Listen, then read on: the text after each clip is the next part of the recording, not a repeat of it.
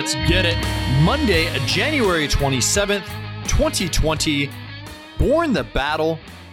Brought to you by the Department of Veterans Affairs, the podcast that focuses on inspiring veteran stories and puts a highlight on important offices and resources for our veterans. I am your host, Marine Corps veteran Tanner Iskra. I always still want to say, I know we're doing it Monday now. I still want to say Wednesday hopefully as the year goes on that that that changes. Hope you had a good week outside of podcast land. Uh, i know me and my father-in-law did. You know him and i love to go to war films together.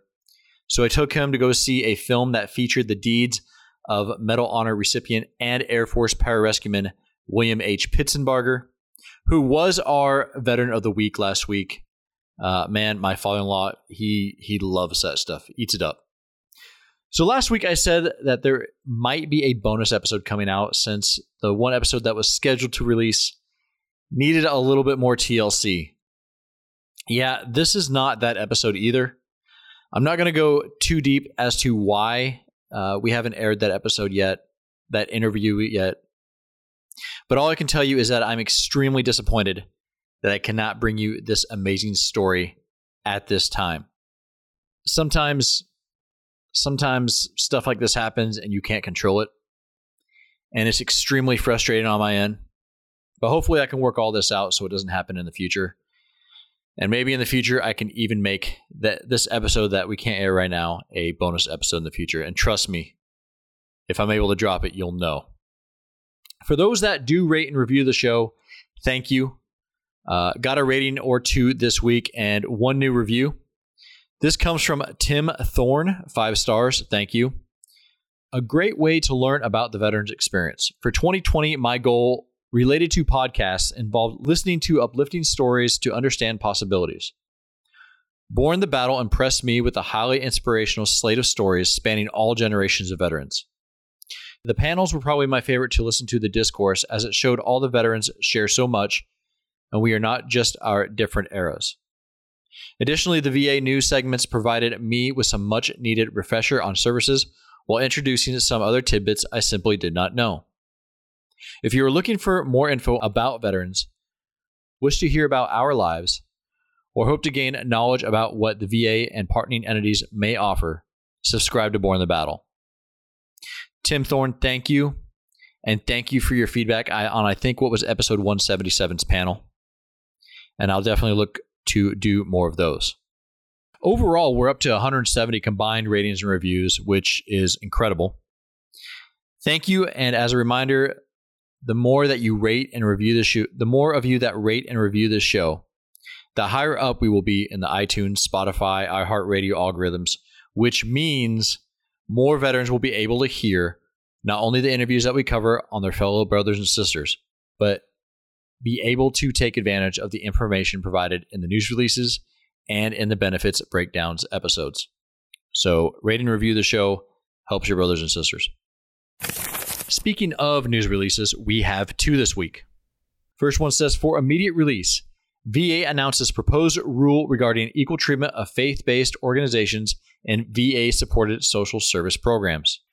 The U.S. Department of Veterans Affairs proposed a rule January 16th that would implement President Trump's May 3, 2018 executive order establishing a White House Faith and Opportunity Initiative to remove regulatory barriers allowing religious and non religious organizations equal treatment in VA supported social service programs.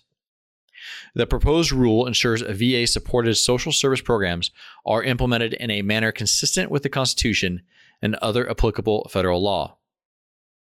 Under current regulations governing these programs, religious providers of social services, but not other providers of social services, must make referrals under certain circumstances and must post notices regarding this referral procedure.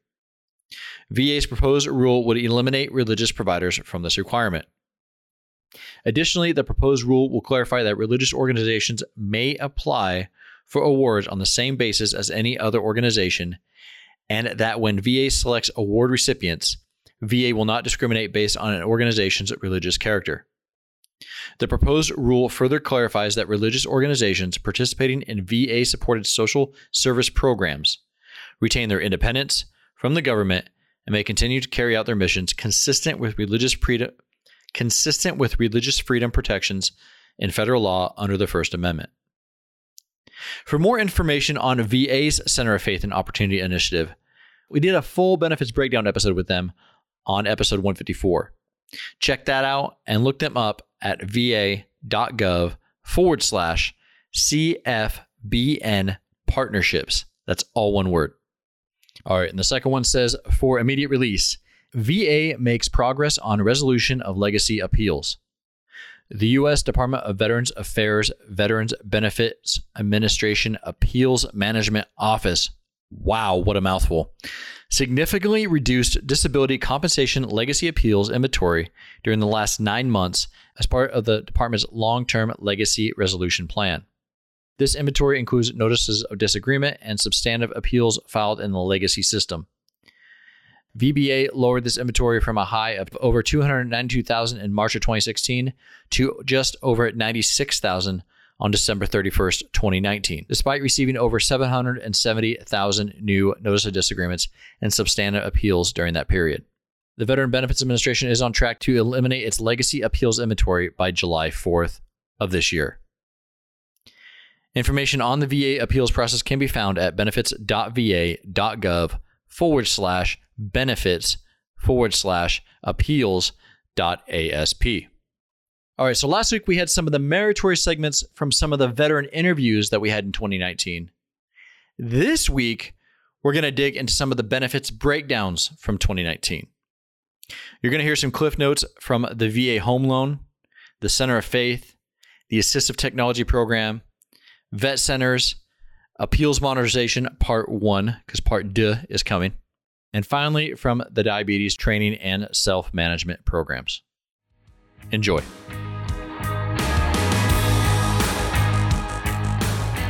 What are some of the eligibility requirements for the home loan process? You hear a lot of myths. You know, you got to have uh, honorable service, or you got to be, you got to have this many years of service. What are some of the eligibility requirements to um, to qualify for the home loan program? The two requirements are length of service and character of discharge. Okay. Now, depends on when you serve. There are, you know, different length of service requirements, but overall, um, 90 days in most, in some instances, with character of discharge, honorable, general, under honorable conditions. And specifically, if you serve in the oh, so not just honorable, you can be you can have an OTH or or a general discharge. Oh, we encourage everyone to submit Sure. an application. Got you, got you. And if one has an OTH, it's possible they may have some honorable service. Sure. So we certainly encourage everyone to submit an application so we can process it and make a determination. And I was going to also add about the reserves National Guard. Um, that time of service definitely requires honorable discharge. Okay. Very well. What are some other good things to, to, to do before you look at uh, putting in your first offer? Before you look at even getting a realtor, a real estate professional? Like, what are what are some of the things that you need to get? What ducks do you need in what in the road that you need to have ready for to start buying a home? education. You know, we as a as a country, we'll we'll spend an inordinate amount of time, some weeks in some cases, planning our next vacation, right? Um, we'll we'll spend uh, many hours researching the next large screen TV that we're gonna we're gonna buy, Yeah. and you know the, the I want the 8K, you know? Yeah. Exactly, Yeah. And, and we'll we'll actually take the time to to go into the uh, brick and mortar stores and and check check And- out everything about it, and then. Uh, get back home, go online, and, and order it online. But the, the point is, the point is, is that we spend a lot of time on comparatively an investment that is much less by magnitudes of a, the home. And for some reason, uh, we we don't believe that it's I don't know, necessary to do it. Maybe maybe we're we're scared of the process. We're scared of the unknown, but I'll tell you, there there is just a ton, a ton of information, and I know later on um, we'll we'll talk about it, but a ton of online online resources, and it's to our detriment, I believe, that we we don't spend the ample time studying and educating ourselves. A couple of things that I would like to add. One is that. I think it's important to let the audience know, in a nutshell, what the mission of the Loan Guarantee Service is, and that is to help veterans obtain, retain, and for the seriously disabled, adapt their homes. So, going back to the benefits, you know, we, we talked about no down payment. Um, we, we talked about negotiable interest rates, but one benefit that um, is not really thought of until it's really needed is that VA provides assistance to veterans working through the servicers for veterans that experience a temporary period of financial difficulty. And that gets to the retain portion. Remember, it's obtain, retain. In yeah. other words, keep the veterans in the home and adapt the homes for the seriously disabled. So there are mechanisms in place to help veterans retain their homes. And I guess the other um, point that I would like to hammer home is the need to to educate yourself on the home buying process. And I would just like to to throw out um, uh, one website, and it'll be Absolutely. easy easy for the the audience to remember. And it is um, for the Consumer Financial Protection Bureau. Um, that's a federal bureau. Okay. And you could get to their site by just going into CFPB, Charlie Foxtrot Papa Bravo, .gov.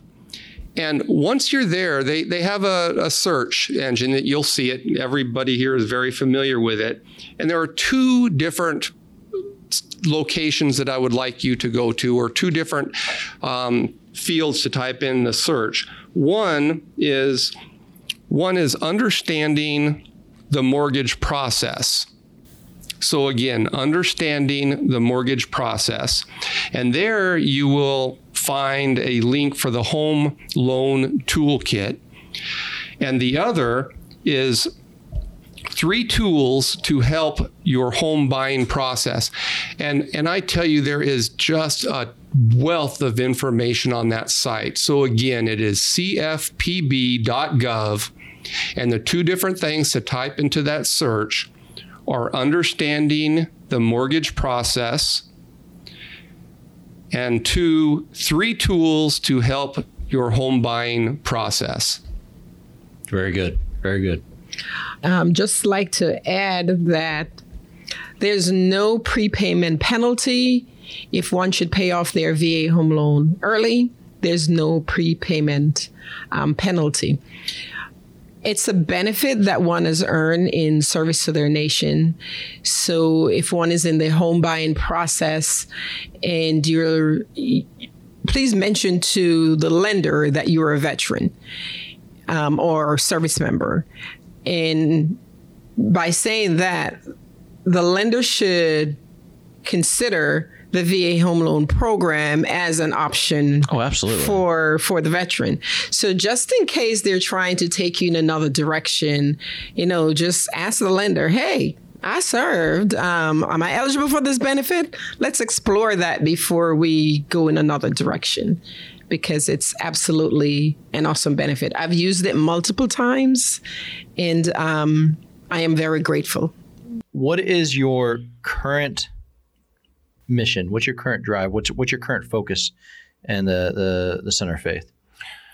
So, Tanner, I, I, my current focus right now is to reach as many veterans as I can. You know, we have 20 million veterans in the United States.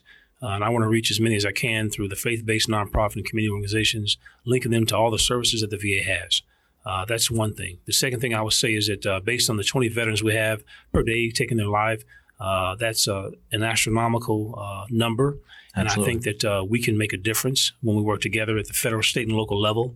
Uh, and I think that it's uh, all hands on deck. And so I'm working with Dr. Keita Franklin, who's the uh, Suicide Prevention uh, Executive Director for the VA, uh, on how we can uh, roll out initiatives. And the President signed recently, March 5th, an executive order roadmap, which instituted a task force uh, and uh, Secretary Wilkie is the co-chair, and he's assigned Miss Wendy Lakso from the uh, Suicide Prevention Office to uh, to be the executive director and head that up.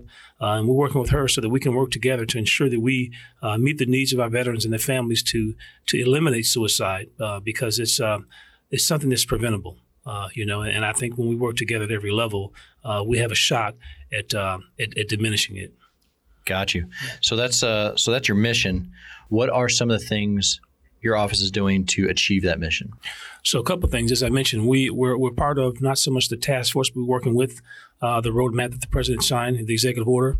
Uh, we're also on the consortium uh, that Dr. Keita Franklin has, which uh, has a bunch of uh, offices and centers to work together to eliminate suicide. Uh, we have numerous events throughout the entire year, which we actually um, coordinated suicide prevention training coordinator uh, uh, with uh, VHA at every event that we have to bring awareness to suicide prevention so that clergy are being trained nationwide as well. Uh, so we're just doing a number of things to, to help with the suicide, homelessness, and various uh, issues, and just make sure that our veterans and their family and beneficiaries know that uh, the VA, the second largest federal agency, has something for you that can change your life and help you. What are some of the things?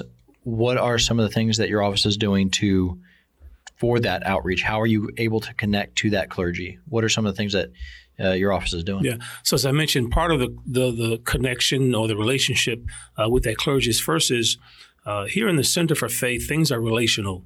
Mm. that means that uh, you know people want to hear, touch, and feel you. Uh, being in ministry outside of the government, I understand that.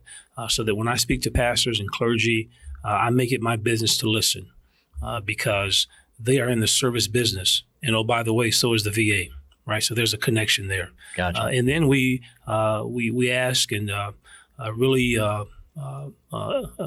accept their receptiveness to have the suicide prevention training for them, so that they can understand uh, the different steps that uh, that go into a veteran uh, contemplating taking their own life. Some of the signs. That's right, signs and, and all that, absolutely, and what to do. And so uh, that's the second thing. The third thing is I want to make sure that when we connect to the clergy, that they know they have a place to go uh, where's their local VA medical center? We want to be able to help them connect uh, with that VA medical center or CBOC uh, so that they are uh, well informed of all the uh, uh, resources for them to help that veteran and their family. We know from your previous episode, and if you haven't listened to it, take a listen, that the mission of the of the Assisted Tech program is to improve the functional lives of disabled veterans.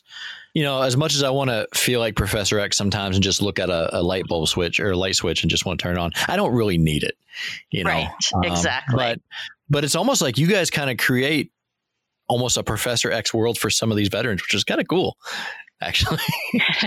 Absolutely, and they'll they'll tell you that. And really, you know, yeah.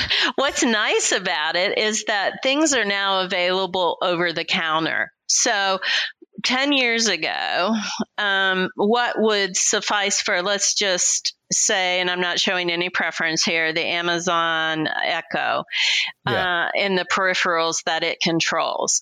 We had dedicated devices that would do that, but they cost $25,000.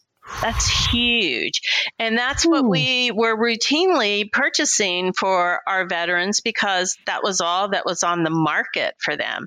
It yeah. controlled their hospital bed, their television, their lights. They could sync a telephone with it. Um, they could call 911 with it. It could talk for some of our veterans that need communication devices. So that was what we knew. But then when Amazon came out and Google Home, I mean, we can provide the exact same thing for under a thousand dollars. You know, in the previous episode, you mentioned Steve Gleason doing a hackathon at Microsoft, yes. and it makes, it makes me wonder if that hackathon and others like it, and and veterans needing these capabilities, help push that technology forward from a consumer standpoint. Absolutely, absolutely. I have to say that. Um, I would probably say about six or seven years ago when the uh, when Amazon first came out with their voice assistant, that one of our nonprofit organizations was donating some of them to our active duty members. And actually, uh, Amazon came down here and they had a whole, they have a whole section of their company dedicated to accessibility. And they worked with us very closely on what our patients needed, what, how did they want to use these devices, what, and even as far as they had a whole section on hiring the disabled vet. So I was pretty impressed with that because before this, no kidding. Um, you know, like Microsoft and Apple, I mean, accessibility was an afterthought. We're such a small part of the market share right? Yeah. But yeah. now everything is becoming more and more accessible for people with special needs that, you know, can't touch a telephone. Well, how are we going to operate it? We need to use our voice or our eyes or our head. So it is becoming more mainstream. And being able to use these devices that we can get over the counter has been a huge saving for the VA. And they work very well. I mean, I uh, we've probably have placed here at Tampa over 150 homes, veteran homes, with uh, the Amazon Voice Assistant for lights, um, smart locks, for controlling whatever they have in their environment. So, what what new technology is coming out? Uh, that helps you with this mission. I, I know uh, when I went to Richmond, they were doing 3D printing, a lot of 3D printing. I love Richmond for their 3D printing. We work with them a lot on, we work up prototypes here and we'll send it up to them to be printed. So I think 3D printing is the next way for very customized equipment. We have a veteran here at the hospital who is, is in a wheelchair. He's paralyzed uh, from the neck down. And he has some movement in his hands, but he is a runner for our pharmacy. So he takes the drugs all over the hospital. And oh, wow. the one thing he couldn't do was press the elevator button. He didn't have the range in his arms to touch it.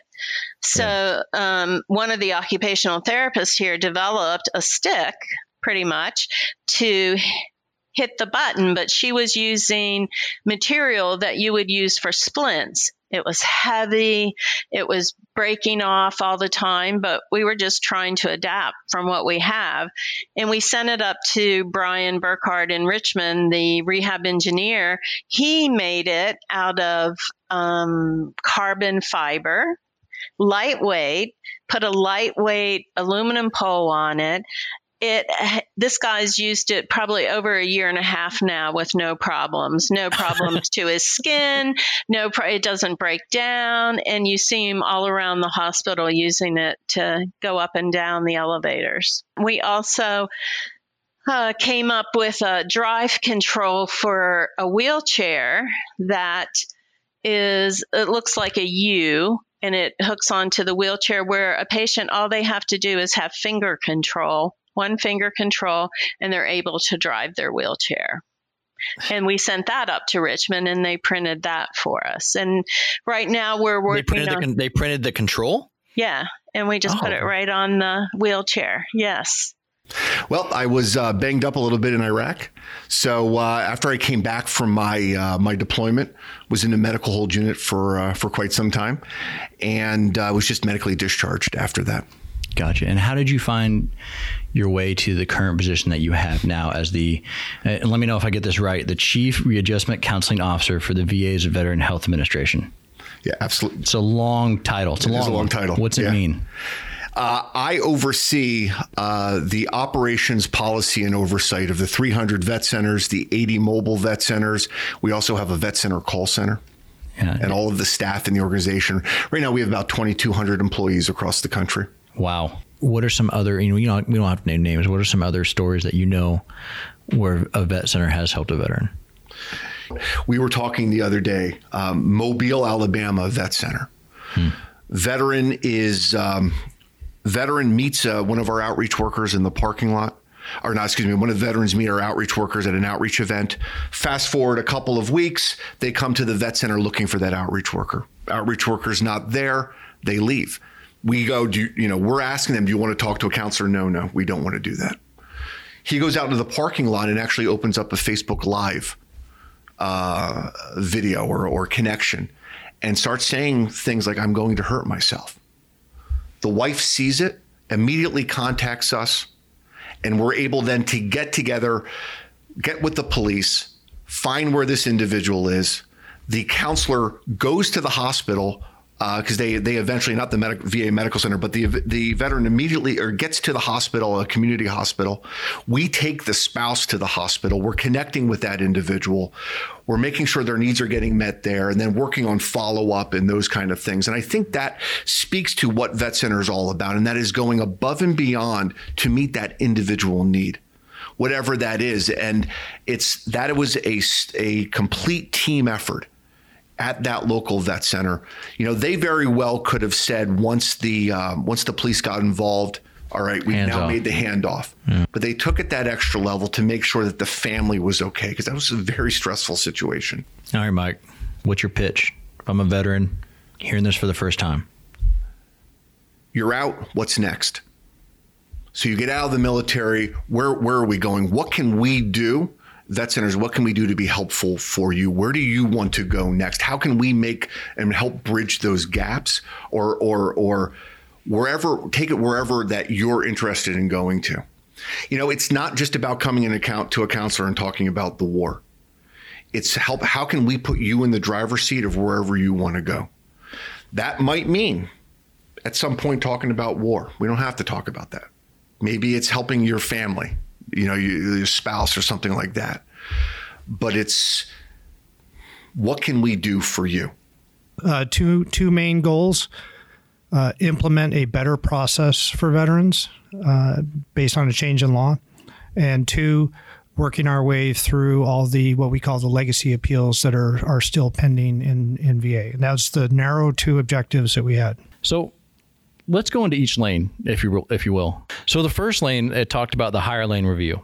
Um, talk to me a little bit about that. So this kind of goes back to the the whole design of the the new process. Uh, if you go back to about what do veterans really need when they get a decision? So you got a decision on your benefit claim what do you need when you get that decision as far as a review if you disagree with it? Yeah. And because veterans have different needs at that point in time. Uh, that was the problem with the the old process, the legacy process. Everybody had to jump into one lane. Uh, everybody went into the same system and it bogged down. So um, what we did is we essentially pulled the the old process apart and put it back together in a way that kind of made sense for veterans, where they had more options. They could kind of tailor the review to what they needed for their claim. So basically, three options, as you said. You asked about the higher level review.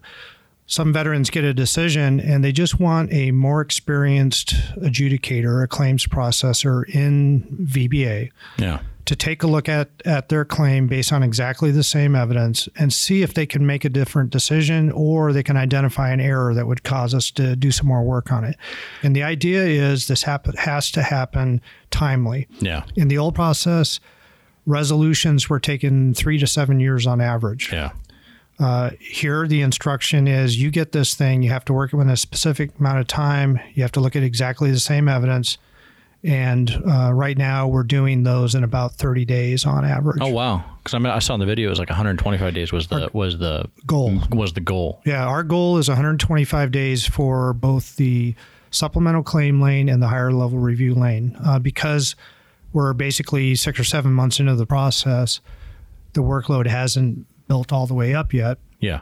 But we're doing them in it's an coming. average of yeah we're doing them average of 30 days now which is outstanding. That's good. That's good. Um, so i guess the biggest difference between the higher claim and the supplemental claim from what i saw was evidence. Yes. You can add evidence into one.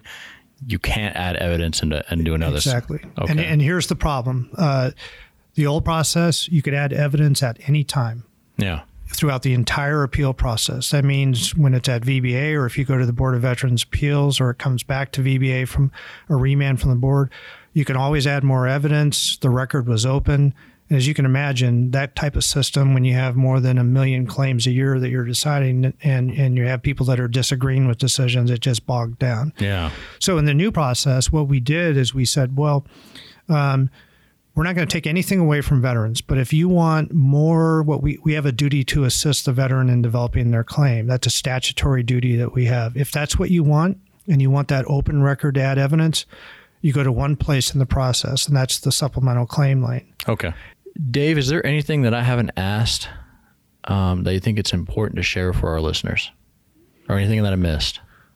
Uh, I think you've been pretty thorough. Um, I would just say that uh, this is a huge law. I mean, it was a, really big change for VA and for veterans. A great thing. Um, you know, we haven't had a chance to really talk about, you know, what's exceptional about this, but I think it's a really great example of what good government looks like. To be honest with you, it's uh, we knew we had a problem. We went public with it. We we got all of our stakeholders together and and together came up with a solution. Uh, it moved through the Congress fairly quickly uh, and was passed unanimously. We implemented it on time. Uh, and it's working. So, I mean, it's just a great example of I think how government should should work. Uh, having said that, though, uh, we also committed that we would fix something if we see it's not working right. And so I wouldn't say this is the end state. This is something where we are going to see things that we need to fix as we go, and we've committed that, Yeah. we would we would fix it and make sure it's working the way we want it to. a quarter of veterans are being diagnosed with diabetes. Um, Correct. that's that's an that's an amazing number. Is is it type one, type two, a mixture? Um, So, so I think it's not a quarter of people with that are veterans have the diagnosis of diabetes, but rather 25% of veterans that receive care within the VA have the diagnosis of diabetes. got you, got you.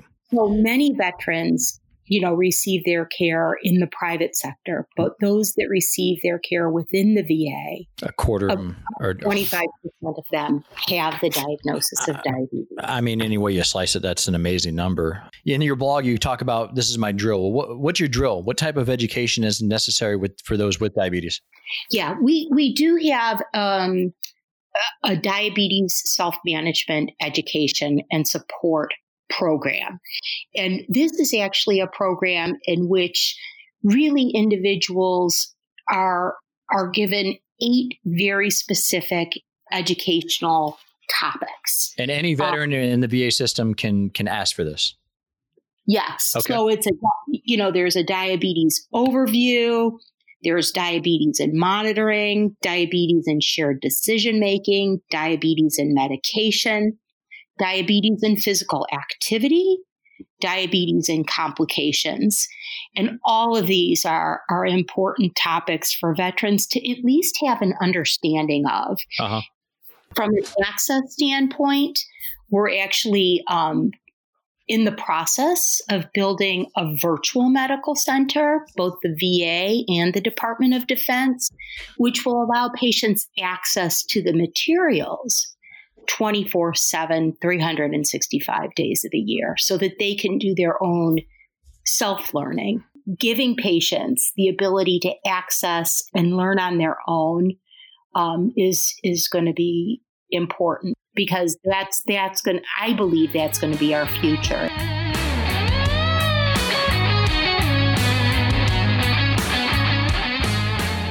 I was a gunner's mate, Tonkin Gulf. Logistics, Ramstein. Medic, Kandahar. As a veteran, it doesn't matter when or where you served Infantry, Camp Pendleton. or what you did. The VA has benefits that may be useful to you right now. See what VA can do for you. To learn what benefits you may be eligible for, visit www.va.gov.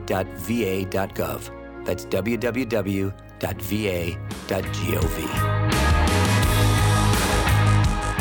Hope you enjoyed all those sound bites.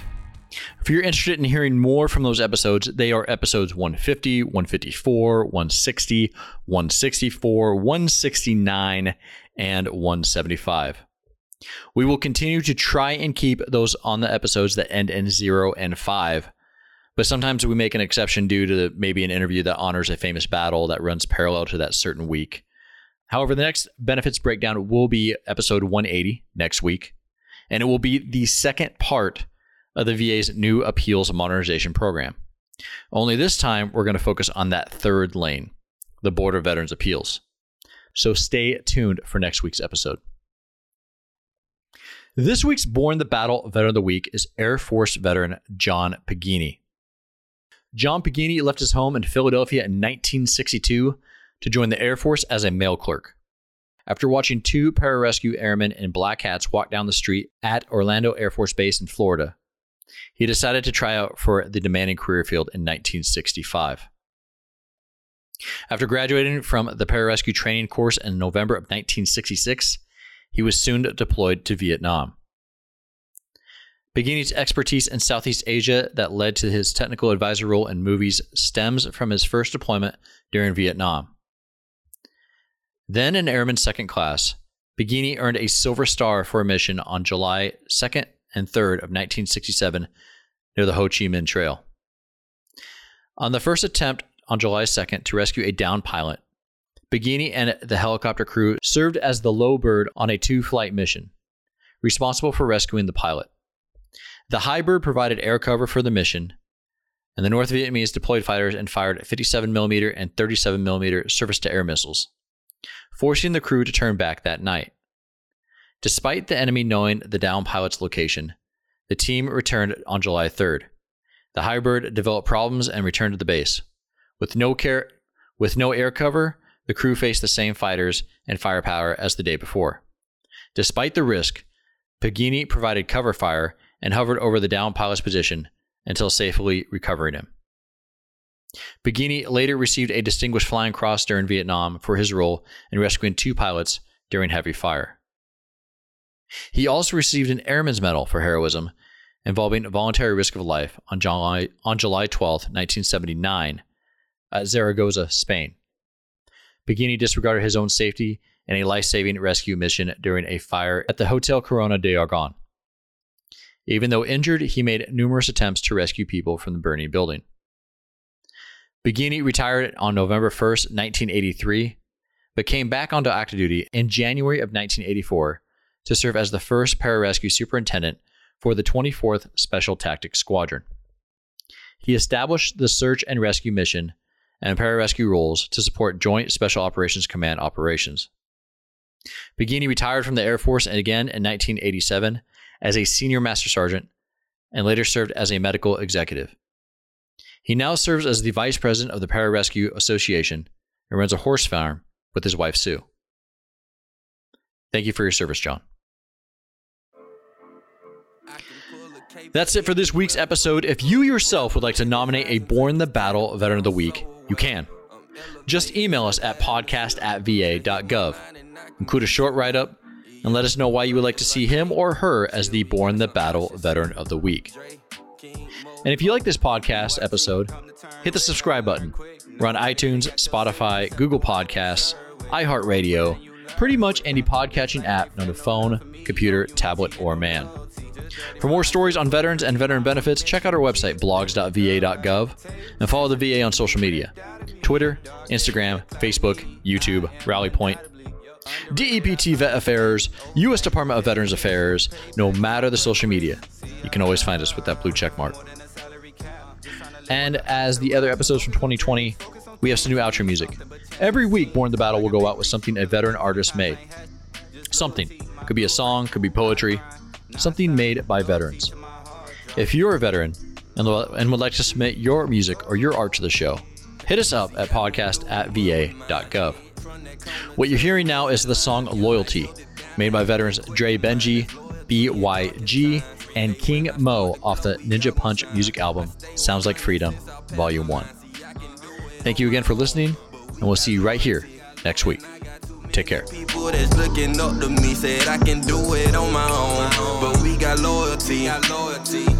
Yeah, said we got loyalty. King Mo, L-O-Y-A-L-T-Y though. I came from a selfish block. You know I got your back, no scoliosis. I be your extra spine. Boy, I'm up like 12 o'clock. I'm holding court, so help me God. Heavy is the head that wear the crown. I'm he who heaven dropped. Shook the earth, made feathers flop. Fly to the mother effer, yeah. Young and so smooth like buttermilk. Couldn't do it myself, my brothers help. BYG on side of me. DRE on side of me. We blowing up our enemies better off stepping on IED. Success was playing hide and seek. I found a lane, I ride in peace. They murder will on Audubon since then been serving 93. Yeah, I was serving Petrograde and I went to serve for US of A. Police had tied my hands behind my back, yeah, just like rest parade. Was a man parade rest, but I was in them projects. From B to U to full battle rattle, it's a process. My brothers got my six and 12, my sisters got my three and nine. When bullets rain on dirt, I'll never leave your side. See, I went through the mud with mine.